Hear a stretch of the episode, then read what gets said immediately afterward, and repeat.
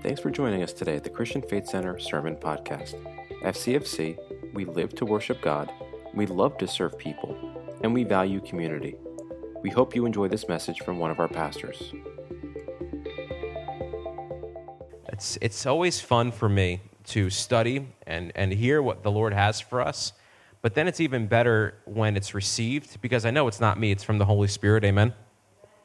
It's not me, it's the Holy Spirit. I'm being obedient to what God puts on my heart to, for all of us to study and dive into. And so uh, today we're going to continue our series about new, about the new things that God wants to do in our lives. And before you open up to anything, I just want to read from Psalm 143, verse 10. It says, Teach me to do your will, for you are my God. May your good spirit lead me on level ground. I love this verse. It's great. Teach me to do your will because you are my God. And may your good spirit lead me on level ground. And no matter how you think about it, commu- communications is important, but uh, traveling is such an important part of our lives. You commute every day to work, you drive from here to there, you walk around, you navigate, you go from point A to point B, and movement is just a natural part of life. And when you look at this verse in Psalm 143, the author says, Lord, teach me to do your will because you're my God. May your good spirit lead me on level ground. Because really, everything that we do should be led by the Holy Spirit. Amen? Everything that we do, even at your job, with your family, with your friends, your conversations, your actions, everything needs to be led by the Spirit. And here's the amazing thing when we're, lead, when we're being led by the Spirit, the ground that we're walking on is going to be level ground it's a clear path. Even if there's some things on the side of it that are a little rocky, a little shaky, the Spirit is the one that's going to lead you on level ground, which means you're not going to trip, you're not going to stumble, you're not going to fall when we're following the leading of the Holy Spirit. So there's many times in Scripture where we read about walking. We read about a walk, and really the word walk is synonymous with a life that you are living. And so, so many times in Scripture, we read about walks and walking and the walk, and, and all of that's referring to the lives that people lived at that moment in time. Just like our walk with the Lord is referencing the lives that we live with the Lord. Now, if you have your Bible, open up to Isaiah chapter 33. This is the first scripture that we're going to start studying today. Isaiah 33. Last week, we started this new series titled New, and we talked about the new start that God gives us. And the main verse from last week was Isaiah 43, right? We studied this. Remember, not the former things, nor consider the things of old, for behold, I am doing a new thing. Because God wants to do a new thing. Amen? And even the good things, and we talked about this last Sunday, but even the former things that Israel remembered was still good but it pales in comparison to the good that God wanted to do in their lives in the future. Just like the good things that have happened in our past will pale in comparison to the new good thing that God wants to do in your future. That's why Isaiah tells them this. forget not, forget the old things. Don't remember the former things. Behold, look at, here in your hand is the new thing that I want to do. And the last part of verse 19 says, Shall you not know it? Because God wants us to know this. This is not a mystery that God doesn't want us to understand, doesn't want revealed in our lives. He wants us to know this. He wants us to notice Him in the big things and the small things. He wants us to hear Him through the Holy Spirit. He wants us to learn from Him through His Word. He wants us to see Him be revealed in our lives through that living relationship that we have with Him. And so today's message is titled A New Walk, and our new beginnings start with our new walk. Our new beginnings start with our new walk. We talked last Sunday about the new start that God wants to have, and there's a lot of points. We'll review some points throughout the message today. But really, our new beginning starts with the new walk that God wants to have with us here. So we all find Isaiah chapter 33. Let's read this. It says, He who walks righteously and speaks uprightly, he who despises the gain of oppressions, who gestures with his hand, refusing bribes, who stops his ear from hearing of bloodshed and shuts his eyes from seeing evil, he will dwell on high. Verse 15 He who walks righteously and speaks uprightly. See, we're really focusing on our walks this morning, right? The walks that God wants to have with us, the, the new walk, the new journey, the new life that He wants to have. And when we're studying this and we're thinking about it, what's, what's the end result going to be? He is going to elevate us into a new level when we walk uprightly and we speak uprightly with Him. The new walk is going to elevate us, that we will dwell on high. We will reign with him. We will, we will operate under that kingdom anointing that he wants us to operate in when we walk righteously and speak uprightly. Now, we know they go hand in hand, and we know that life and death are in the power of the tongue, right? We know that your words have power, your words have authority. God spoke the universe into existence. He's given us that same authority to speak things into existence, whether good or bad, and we can spend a whole Sunday talking about that, but we're not. Today, we're focusing on the walk that God wants to have with us. See, when we're following Him, He's going to raise us up. He's going to show you a higher way, a better way. He's going to show you His way. Let's pray. Father, we come to you in Jesus' name, and Lord, we thank you for ears to hear, a heart to receive, and a mind to be receptive to get revelation of the truth that you have for us this morning, Father. Lord, I pray that every single one of us, that we renew our minds to the walk and the calling and the discovery that you have for us, Lord, so we can do the things that you've called us to do and do them with excellence. And we thank you for this in Jesus' name. Amen. So, my question for you to start is where are your steps taking you? Because we're on this journey with the Lord, we're walking along with Him. Where are your steps taking you? And I want you to think about that as you turn to Deuteronomy chapter 4, please. The Old Testament book, Deuteronomy chapter 4. It's amazing when you have the real thing next to you, and it's, it's, it's impressive when you have types and shadows of that thing next to you. So, so Israel in Deuteronomy chapter 4 um, they've experienced a lot of types and shadows of God, a lot of things that they have seen that represented God that wasn't actually God. Moses in the burning bush, right? The bush was on fire, not consumed. It was the presence of God. It was in type and shadow of the Holy Spirit. Um, Israel was walking around with a, a, pillar of a cloud by day and a pillar of fire by night, right? It was a type and shadow of God leading them. And, and, and then the, the Red Sea, the parting of the walls and the water of the Red Sea, it's like God sliced his hand straight through the waters or raised it up and said, Here you go, walk right through. They didn't see God in any of these things. Moses saw God. He was around the presence of God, and it completely changed him. But Israel saw types and shadows of God, and it changed their walk with him. But here's the thing from that moment of, of seeing a cloud, a pillar of cloud directing them in the day, and, and a pillar of fire guiding them at night, to where we are here in Deuteronomy chapter 4 is about 40 years. Now, why is a pillar of cloud significant? Well, if you've ever been to the beach without an umbrella, you know why clouds are significant, right? Okay. Because if you're walking and there's a hot sun and you have no relief from the hot sun, it can be a really bad day. And when you're walking through the wilderness for 40 years, you're quite happy when you have a little bit of shade over your head. Now, the fire at night, why? Because if it's dark around you, it's nice to have a guiding light telling you where to go. And that's what they had. They had these amazing experiences. They, they walked with God. They saw types and shadows of God. They had hints of God in the presence of them, but still they fell. And we know this, and it's unfortunate, but look in Deuteronomy chapter 4. See, 40 years after the pillar of cloud of fire, we see Israel walking now after something else. Look at verse 1. It says, Now, O Israel, listen to the statutes and the judgments which I teach you to observe, that you may live and go in and possess the land which the Lord your God of your fathers is giving you.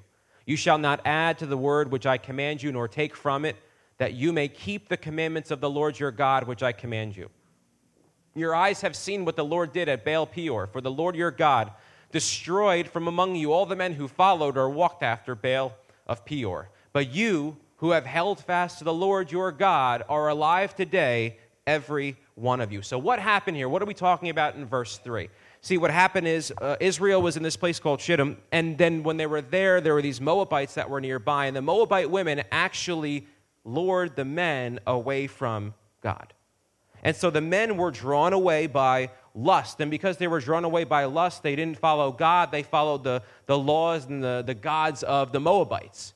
And so Baal of Peor, Baal was the god, Peor was the mountain that they worshiped him on. They were there and they were caught up in, in this distraction, and God wiped them out. 24,000, he said, No, I can't have this in here.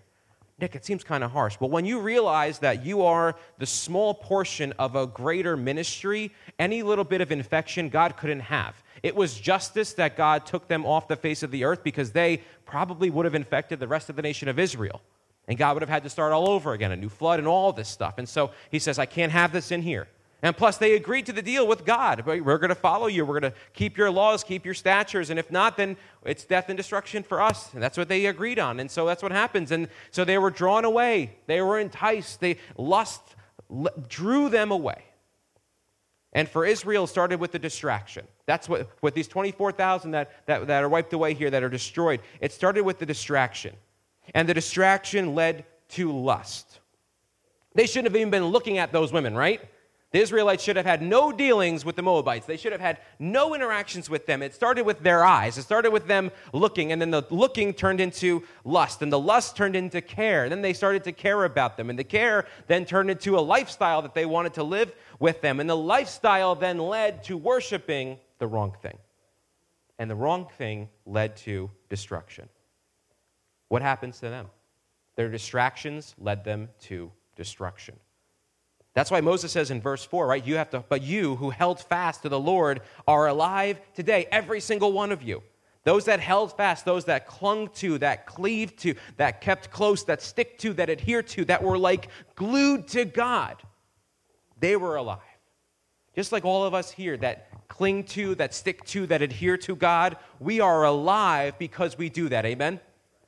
We cling to him. We, we love him. We cherish him. We want what he has to us. There is no greater joy than, than when I walk into my house and I, my son runs full force. The kid's going to be like a, a, a, I don't know, like a football player at some point, right? He's just, he has the force to just run and tackle me. There is nothing better than that feeling of my son running and grabbing and clinging to me, right? You have kids, you know what I'm talking about. When your kids run to you and they hug you and they squeeze you, right? You're like, this is the feeling. That's not only does God, that, that's not what God only wants us to do with Him, but He wants to embrace us back in the return. It's not, so if you've never experienced that, you've never had that feeling, God wants to embrace you today, just like that child and father relationship, because He is your heavenly Father. He is here for you, He loves you, He cares for you, He wants to embrace you. He wants you to hold fast to Him, He wants you to be glued to Him, to be adhered to Him, because that's what made the rest of them still be alive today an Israel standpoint. That's, that's what saved them because your distractions will destroy. Your distractions will destroy. Anything that will distract us from the calling, from the ministry of God, from the truth of God will destroy us. If it's not in Scripture, if the world is telling us and society is telling you, hey, this is what we consider normal, and it's contrary to what Scripture says, that's going to destroy you. Even if it's legal, even if it's normalized, the Bible is here to protect you, to give you a right relationship with God, to give you peace with God. The distractions from the things of God will destroy you. It's true.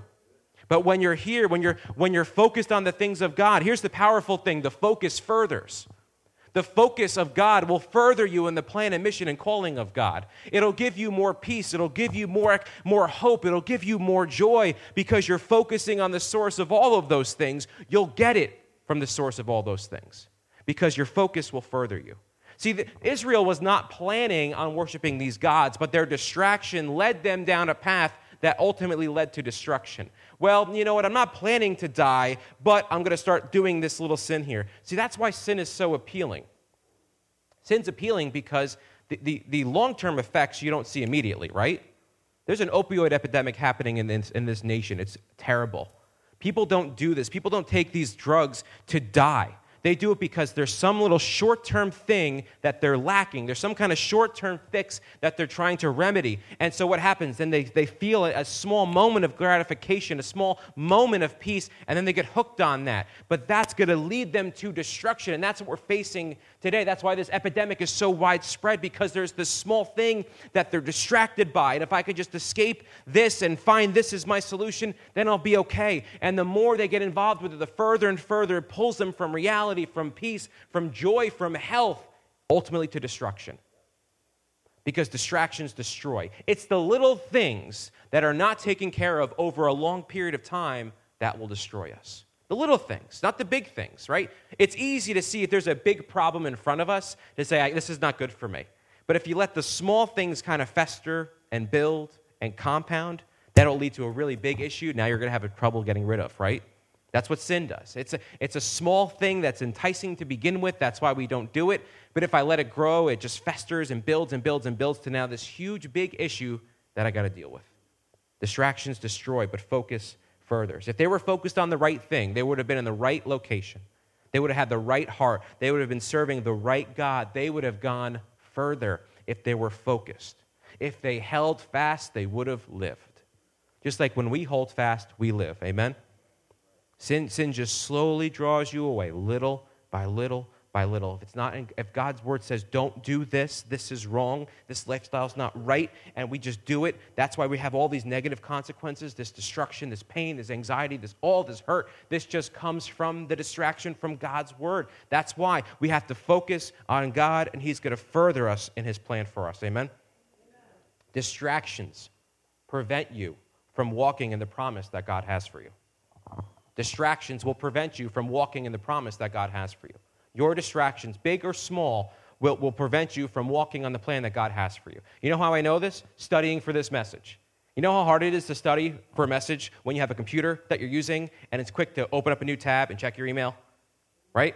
Or you're on your phone and a notification pops up, swiping, clicking, liking, retweet, right? All this stuff. It's easy. And I, I'm studying and I'm like, this, what am I doing?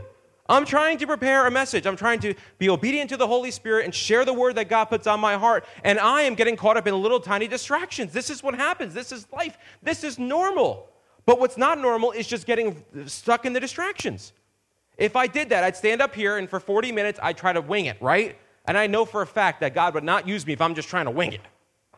All right, open up your Bible to uh, something. You know, there's churches that they'll just, the pastor the morning of, right, will come up, open the Bible, point and start preaching? That's bold, right? You better make sure your walk with the Holy Spirit is right if that's your preaching style, right? Me, I'm like, Lord, I want to dive into it. I want to study. I want to prepare. I want to know what you have for me. I want to see how it connects to the whole entirety of Scripture. That's me. That's what God put on my heart. That's how I operate, okay?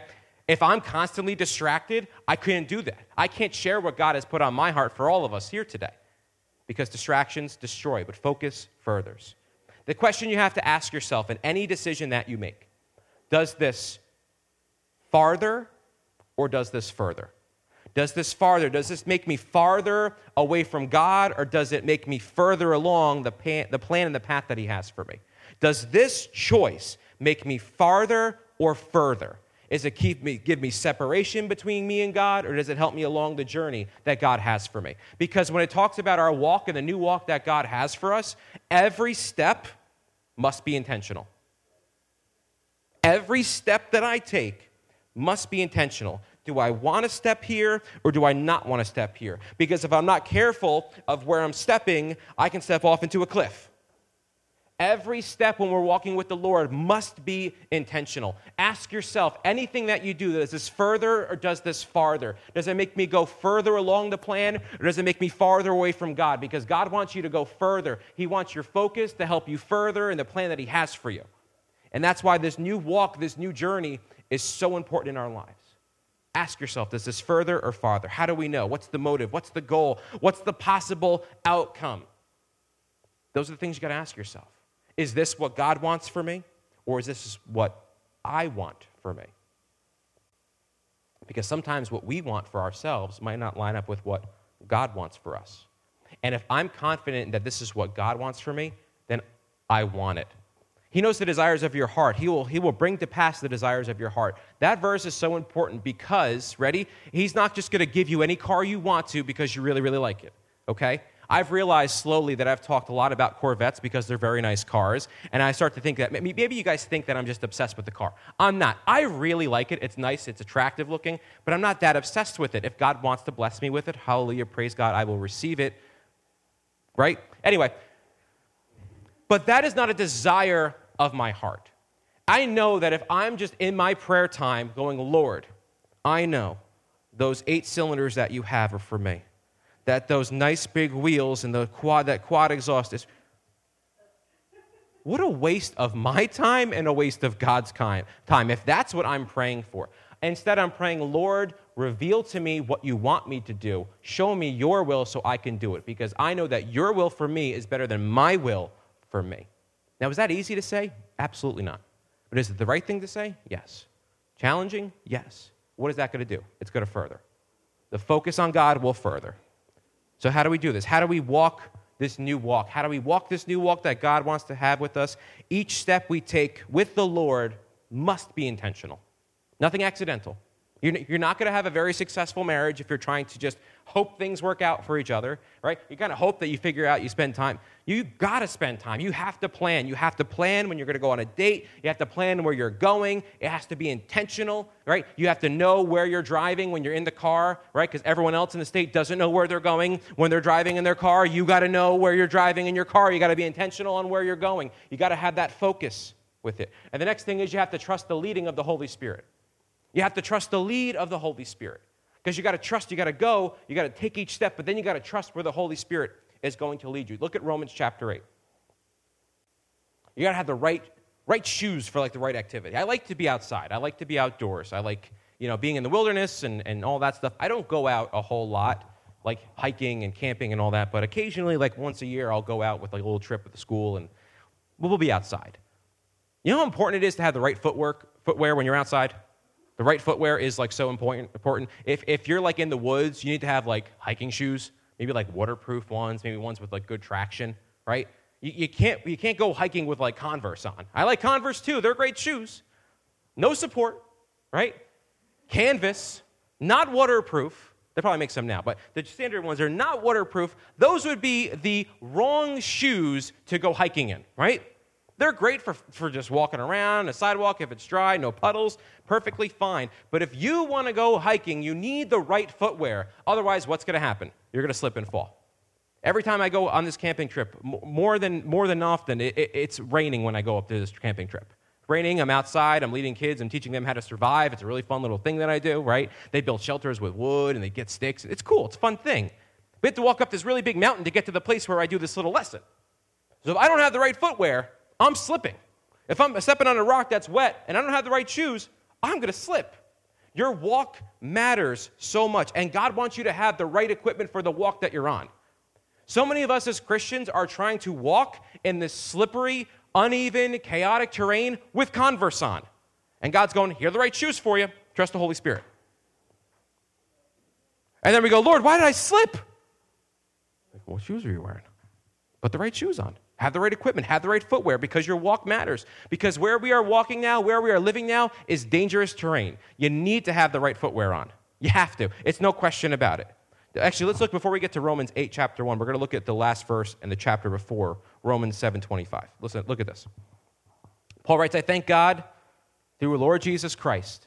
So then, with the mind, I myself serve the law of God, but with the flesh, the law of sin. Let's read that again. I thank God through Jesus Christ our Lord. So then, with the mind, I myself serve the law of God, but with the flesh, the law of sin. Now, Paul is saying here this He is not a servant of sin. He's saying when he is in the flesh, it's a serving of sin that takes place naturally. If you're not in God, you're in the flesh, then it's just you're going to serve sin because what else would you want to serve? But he says, but if I'm in Christ, as we're in Christ, then we will serve God. And look at verse chapter 1, uh, Romans 8, verse 1. It says this. There is, therefore, now no condemnation to those who are in Christ Jesus, who do not walk according to the flesh, but according to the Spirit. Why should we walk according to the Spirit? Because the Spirit knows where to lead you. The Spirit knows where to lead you. He is in front of you. He goes before you, right? There's so many times in scriptures where it talks about He goes before us, right?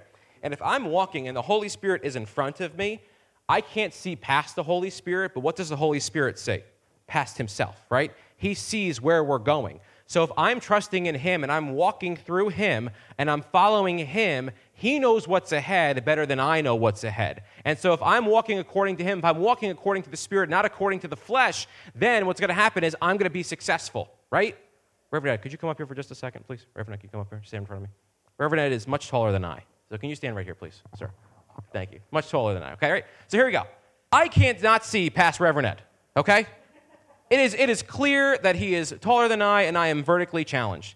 But if he's going forward, go ahead, you can start walking for me. If he's going forward, I know exactly where I need to be. I need to be behind him. Now, stop for a second. If there is an obstacle that's in front of him, am I going to hit it? No? there's A little audience participation here is not going to be terrible, okay? So I am not going to hit it, but what is, what is Reverend Ed going to do here if there's an obstacle in front of me? He's going to go around it. Now, if he goes around this imaginary obstacle and I don't follow him and I go in front and I walk in my flesh, what am I going to do? I'm going to trip and fall. But if I follow the leading of the Holy Spirit, thank you, Reverend Ed. If I follow the leading of the Holy Spirit, right, and I don't walk according to the flesh, but I walk according to the Spirit, I'm going to be safe. Amen? When we walk according to the Spirit, we follow His direction, we follow His instruction, He will lead us around the obstacles that we can avoid and show us the right path to go on. But the minute that I start walking in the flesh, what's going to happen is I'm not going to follow, I'm going to take a wrong step, and I'm going to trip up, and I'm going to get into some trouble. That's what Paul's saying here. There is no condemnation now to those who are in Christ Jesus, who walk not according to the flesh, but according to the Spirit you can be in a right relationship with Jesus and still walk after the flesh. You can be in a right relationship with Jesus and still do dumb, sinful things and then be surprised, like, why isn't this working out? Because as the Holy Spirit was going this way, you were going this way. Why did I trip up? Why did I fall? Well, were you following the Holy Spirit or were you following your flesh? Because we know the wages of sin is death. Always. Guaranteed thing. But when we follow the Spirit, we're going to have life and peace. Isn't that an amazing truth? As we follow the leading of the Holy Spirit, right, He's going to guide us and direct us wherever we need to go. It's going to be so, so powerful. Turn to Acts chapter 8, please. We're going to see this in action. We're going to see this principle in action, which is amazing. Acts chapter 8. Here in Acts chapter 8, we're going to read about Philip in the New Testament and his encounter with the Ethiopian eunuch that, that we see and we read in Scripture. And we're going to start in verse 29 here, as you're flipping. Acts chapter 8, verse 29. Now, leading up to this, this is a huge passage of Scripture. We're not going to have time to read through everything and, and dissect it all, but what happens is Christ is preached to this Ethiopian eunuch through Philip, through his obedience. An angel tells Philip to go. Go to this road along the desert, just kind of like how Abram was called, right? God calls Abram, he says, Go, I'll show you. Um, there's a place I want you to go to that I'm going to show you, right? An angel tells Philip to go on this road, and it's in the desert, and, and you're going you're gonna encounter somebody there. So again, Philip, being obedient, goes. He sees this Ethiopian eunuch. This, this guy, this eunuch, had the authority of the queen of Ethiopia, right? He was in charge of her money, the finances, and he was at Jerusalem to worship because he was a Jewish convert. He was a proselyte, which means that he, he was an Ethiopian but he, he followed the Jewish law, the rules. He honored God. He loved God. So he went to Jerusalem to worship God. And now he's riding back in his chariot. Look at verse 29. Then the Spirit, everyone say the Spirit. The Spirit said to Philip, Go near and overtake that chariot. So we're reading in verse 9. What, what is Philip, who is he responding to? Spirit. Okay, look at verse 30. So Philip ran to him and he heard him reading the prophet Isaiah and said, do you understand what you're reading? So now this eunuch is in his chariot. He's driving back to Ethiopia, and he's reading Isaiah out loud. Philip hears this, and as his chariot's going, you understand what you're reading? What does the guy say? How can I unless someone guides me? And then he asks Philip to come up and sit, and sit with him. So now Philip is in the right place because he was obedient to the Holy Spirit. The angel prompted, prompted him. He starts walking. The Holy Spirit tells him, Go and talk to him. And he's walking. He hears him reading the book of Isaiah, and he goes, what are you reading? This, but I don't know what I'm saying. How can I understand unless someone guides me? And then he asks Philip, he invites him onto the chariot, and he says, Look, this place in Scripture which he has read was this. This is what he was reading in Isaiah. He was led as a sheep to the slaughter, and as a lamb before its shearers is silent, so he opened not his mouth. In his humiliation, his justice was taken away. And who will declare his generation? For his life is taken from the earth, right? Prophecy from Isaiah talking about Jesus. So the eunuch answered Philip and said, I ask you, who does this prophet say this? Of himself or from some other man? Look at verse 35. Then Philip opened his mouth and beginning at this scripture, preached Jesus to him. Because the book of Isaiah is a powerful book.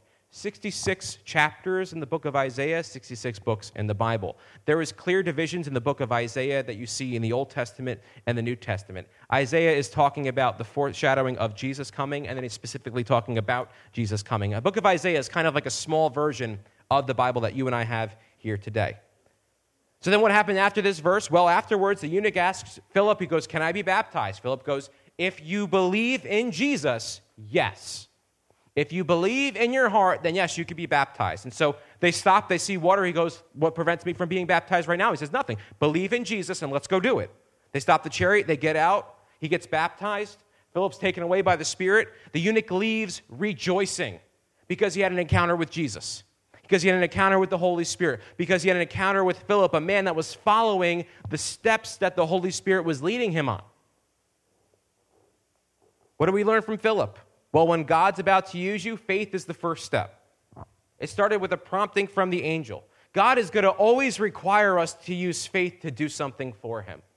It's going to be some level of inconvenience or uncomfortability in what God wants us to do that we have to trust in Him. So, like if you're if you if you feel like Nick, I want to do more in church, good. Serve, volunteer, uh, minister, whatever it is. But can I tell you what? The first step in doing that is going to be a little uncomfortable, right? How many of you want to work with the teenagers in the building? Yeah, thank you. God bless Brother Mike up there who wants to work with the teens, who does a great job with our youth because what? Teenagers can be terrifying, right? You're like, oh God, no. Teenagers? Can I tell you what? When the first time I started doing youth ministry, before Mike took over for me, he's doing a great job, it was nerve wracking to teach the gospel to teenagers. Now, mind you, my other vocation is a middle school teacher, okay? I teach them how to use computers. So, why is it so nerve wracking? Because it's something that is for God, that honors God, that, that eternity is weighted in the balance. It's a pretty important thing. I had to take a step of faith before I started doing that. Now, the more I did it, the more I stepped out, the more comfortable I was doing it because God graced me with the ability to do that job. Just like God graces us with the ability to do something new in our lives when we step out in faith. Philip stepped out in faith, and then he was directed by the Holy Spirit to do something. Even if that something was unconventional, even if that something was out of the ordinary, even if that something meant hijacking a chariot, he did it. That's what it says. Go and overtake the chariot. Go hijack. Now, listen, if you're going to hijack something, please make sure it is 100% the Holy Spirit telling you to hijack whatever it is that you need to hijack, okay? And if you're not quite sure, then please don't do it, okay? We love you. We don't have to bail you out because you hijacked something, okay? Even if it seems unusual, even if it seems like it's something that, how can this possibly be God? That was not a normal uh, uh, request from God. Go walk on this road, and then I'll tell you what to do. For most people, it's not normal. For us as Christians, we know it's normal. God will tell us to do things that might seem unconventional from time to time. What do we do? We go do it. Just go do it. The worst thing you can do is nothing. The worst thing you can do is nothing. The worst thing, when God prompts you to do something, the worst thing to do is nothing. So what do you do? We respond. The Holy Spirit tells Philip to go do this. The Spirit told him, Go and overtake this chariot. Go, follow the plan that I'm leading you on, and go there and talk to this man. He needs to hear it. We don't know what happened in Ethiopia, but we know that that man's life was changed because Philip was obedient to the Holy Spirit. People's lives will be changed when we are obedient to the Holy Spirit. When we follow the walk that the Lord leads us on, lives will be changed. So, the three things, right? God will use you faith is going to be the first step. When the Spirit directs you, go and do. And then the third thing is be in the moment. Be there. He wasn't worried when he's sitting in the, in the chariot with the eunuchs, like, scrolling up through stories and like looking at things happening in the world. Like, oh, yeah, okay, cool. Oh, you reading Isaiah? That's a good book. Um, he, he was there. He was in the moment. He was listening to what this man was saying, and, and he saw what he was doing, and he was there, and he asked him, Do you know what you are reading? And then God opens this door for Philip to minister to this man. And he, and he preached Jesus to him, and he, and he saved him, and he baptized him. So, just like Philip, for us, faith will lead our first step. Just like with Philip, with us, faith will lead our first step. And when the Spirit directs us, go. When the Spirit directs you, go. And then be in the moment. How do we do this new walk that God wants us to do? Each step we take with the Lord must be intentional. We have to be focused on every step, right? Focus to further. We have to be intentional with that. And then we have to trust the leading of the Holy Spirit. Now, the, last main point we're going to look at today is our walk is new in every way. The walk that the Lord has for us is new in every way. Look at 2 Corinthians 5:17. We start this new journey. We forget the former things. Even if they were good, forget them. God has something better He wants you to focus on. Behold the new things. We got to walk in the Spirit with the leading of the Holy Spirit. These are all things that we've, we've talked about. And what should we expect with the new walk that we have? New experiences. See, the journey that we have with the Lord is going to lead us to a new path, a new walk. It's going to ultimately lead us to new experiences as well new things that God wants to do in our lives. Now, I know we've heard this verse many times, and if, if, this is a good verse, if it's, if it's in your Bible and it's not underlined, underline it, Bible app, highlight, share the image, whatever. But this is an important verse for all of us. It says in verse 17, 2 Corinthians 5 17. Therefore, if anyone is in Christ, he is a new creation. Old things have passed away, and behold, all things have become new. Everyone say new. We've been talking about new for two weeks now. What does the word new mean? It's from the Greek word kainos, okay? Just a little, little fun, right? So you know some Greek. Kainos means new. Say kainos. It's good. You said perfect. Great job. You didn't butcher that. You didn't make it sound too Italian or too whatever, right? You just, me, I always try to say these words, and I feel like I'm just making them too Italian sounding than they really need to sound, right? Don't ask me to say anything in Hebrew. But anyway, the word new means something that we're unaccustomed to. The word new means something unaccustomed and something that is of a new form unaccustomed, and a new form. The creation that we are should not be and isn't something that we're used to. When we become saved by the Holy Spirit, we are a new creature. Past, present, future sins forgiven. Our relationship with God has been restored. We are new. Nothing should be the same inside of us when we give our heart to Jesus, right? Because it's something new, it's something we're not accustomed to. Like it says in Lamentations 3, His mercies are new, what? Every morning. His mercies are new every morning. His mercy, His compassion towards us, His love to us is new or should be renewed every single day. See, a walk with Jesus does not mean that you get it and you're good and you kind of cruise. It's something that should be new happening every single day. New, renew, new, renew. And our relationship is something that we should never get used to. Our relationship with Jesus should never be stale, it should never be like lukewarm or stagnant. It should be something new and exciting every single day because that's what that word new means. It's something that we're not accustomed to. When you become accustomed to something, it is no longer new. That's why you have to renew your mind with the things of God. We shouldn't get comfortable, shouldn't get complacent. If you feel like you are comfortable and complacent with your walk with the Lord, we're going to pray with you after service. I encourage you to come up and pray because we want to agree with you for that fresh anointing from the Holy Spirit to get new insight, to get new wisdom, to get new prophecy, to get new direction, to get new guidance, because that's what God wants for you. He does not want anyone. Shall you not behold it? Like it says in Isaiah. Shall you, shall you not know it? Don't you get it? Don't you understand it? If not, the Holy Spirit will help you do that. See, when you walk with the Lord, right? Your spirit's made alive. Our spirit is brand new on the inside. God made you a three part being. You are a spirit, a soul, and a body. We can all look around the room and we can see all the bodies that are in the room right now, okay? Some are more comfortable in sleeping than others, but that's okay. I'm glad you're still in the room here. Some are a little more, the heat's nice and warm, you're settling in, you got that nice, right? You're like, oh, yeah, this feels great, right? So our, some of our flesh is really, really sleepy now. That's, that's okay, that's okay. I love you still anyway, right? We have our spirit, soul, and body. We have our flesh that's around us that we could see. Our, your spirit is your eternal being that will live on forever. Your soul is your mind, your thoughts, and emotion. I'll tell you this your spirit and soul, we're going to live on for all eternity in the future, okay? Your flesh is going to die at some point. Everything in this earth is going to fade away, it's all going to pass away. But your spirit and your soul will live on forever. Now, what's going to happen? Because you are born again, because you are a new creation in Christ Jesus, the old has passed away. Your old spirit that was dead and disconnected from God is now quickened and made alive in the Holy Spirit, and now you have eternal life through Jesus Christ. So now you have eternity is settled, it's done, it's sealed, it's fine. But now your mind, your soul has to get right with the spirit that's inside of you. This verse is kind of challenging too because when you think about this, you're a new creation that you are in Christ Jesus.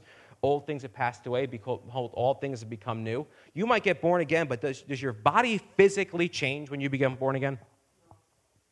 If, if you were blonde when you were born, when you were not saved, and you're blonde when you're saved. If you were tall when you were not saved, then you're tall when you are saved. If you were short, tall, fat, whatever, it doesn't matter. Whatever you were before you were saved until after you were saved, your physical body does not change Your flesh and its desires will still want to be there, that will still want to overtake you. That doesn't change. What changes is your spirit and your mind can change when you renew your mind. When you walk in that new journey, when you understand the new, the kainos new that God has for you, that it's something that is of a different mold, it's something that we are not accustomed to. It is radically and dramatically different. And it makes everything in your life different. New experiences across the board, new interactions with people, new, new, new motives, new intentions, new heart desires, new, new ways of speaking, new ways of living. All of this comes from that new relationship in Jesus Christ. In him is life and peace. That's what the word says. Jesus said, Come, all, come to me, all of you who are heavy laden and burdened, and I will give you rest. There is a generation of people out there, generations of people that are so exhausted from trying to live right that if they just came to the cross of Jesus and they knelt down and worshiped Him and acknowledged Him as Savior, they would have life, they would have peace, they would not feel burdened, they would walk in the joy of the Lord, and that would be their strength. But just like Philip, we got to walk. Because when we're walking like Philip is, when we're led by the Spirit of God, he's going to say, Go jump on that chariot. Go talk to that person. Because that Ethiopian eunuch was there visiting Jerusalem, reading the book of Isaiah, driving back, was not filled with the Holy Spirit until Philip was obedient in his walk and changed that man's life. Philip. You and I, we are Philip in that story. You and I, we are Philip. If you have given your heart to Jesus, you and I, we are Philip. We are the ones that are on this walk. We are obedient to the Holy Spirit as He guides and teaches and directs and instructs us. And then when that opportunity comes, we'll introduce them to a new experience. We'll introduce them into a new walk. We'll introduce them into eternity. How do we walk this new walk? Each step must be intentional. Trust the leading of the Holy Spirit and realize that it's going to be new in every way possible. And here's the last closing thought you're not alone in your new journey. Praise God, we are not alone in the new journey. Close, we're going to close in Ephesians chapter 4 here. God wants to do that new thing in your life, a better thing, better than you and I could ever expect or anticipate. So when you start this new journey, forget the former, behold the new, walk in the Spirit. But then realize this that we are not alone in this journey.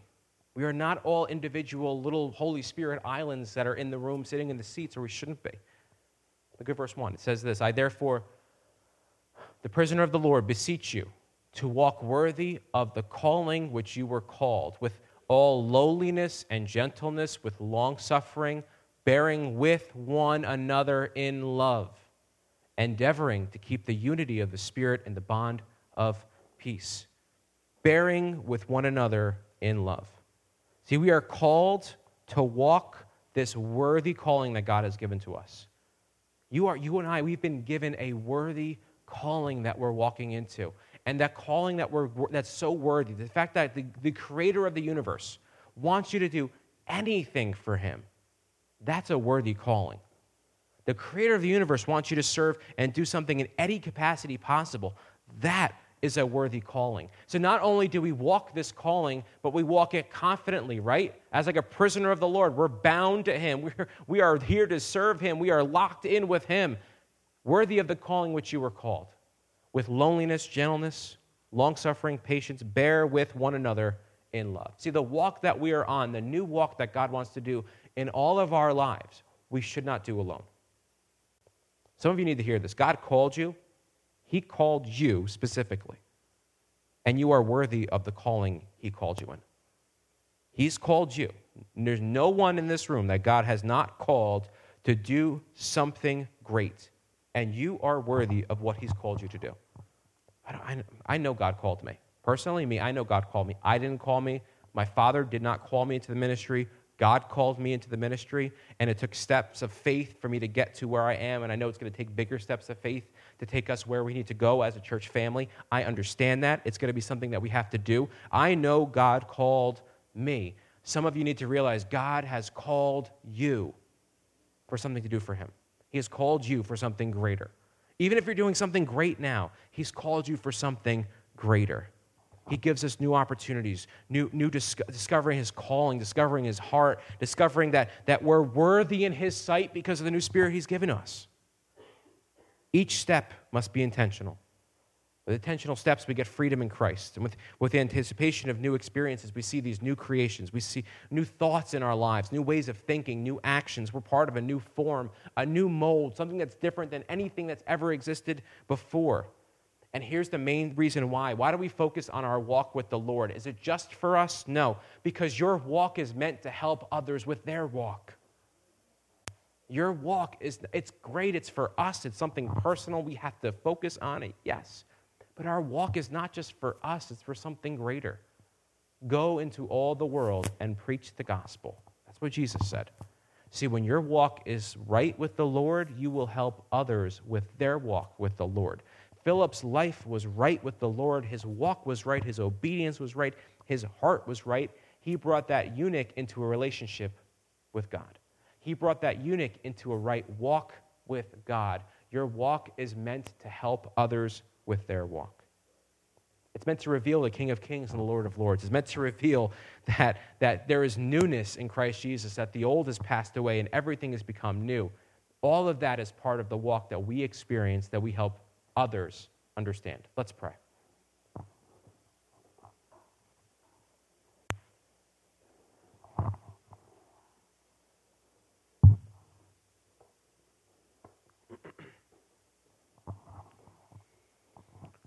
Praise you, Lord. Father, we come to you in Jesus' name, and Lord, I thank you for everyone hearing this, Lord. I thank you for the plan and the mission and purpose that you have for everyone, Father, that, that you want to do a new thing in their lives, Lord. You want to take them on a new journey, you want to take them on a new path, Lord, in front of whatever they're going through. And we can only do that, Lord, with, with your leading with the leading of the Holy Spirit, by having that right relationship with Jesus Christ. It's only, it's only through that that we can do the things that you've called us to do. It's only through trusting in you and trusting in your Holy Spirit that we can walk this new life that you have in front of us, Father. So, Lord, I pray today that everyone hearing this desires that new walk with you, desires the new thing that you want to do in their lives that you, right now, as they're listening to this, you're preparing their hearts for the new thing that you are going to do. So, Lord, we love you, we honor you, we worship you in all that we do. In Jesus' name, amen. Now, listen, if you've never made Jesus the Lord of your life, if you've never made that commitment to follow Jesus, it says in Romans, you have to believe in your heart and confess with your mouth, you will be saved. That's the prerequisite. Trust that you were a sinner that needed saving, that the only way to be saved is through Jesus Christ. It's not through your right doing, it's not through your right living. It's, there's nothing you can do to obtain God's righteousness except to accept the free gift of salvation only Jesus can provide. He is the way, the truth, and the life, and no one gets to the Father except through him. So if you're ready to make that commitment to follow Jesus, repeat this prayer with us. Everyone say, Jesus. Say, Be my Lord be my Savior. I believe you died on the cross for my sins. And I believe you are alive from the dead. Lord, live in me. Lord, work in me. In Jesus' name, amen. Thanks for listening today. If you like the content and want to get the word out about our podcast, be sure to like, comment, and subscribe wherever you listen. If you'd like more information about the church, you can visit us at our website, christianfaith.center. God bless.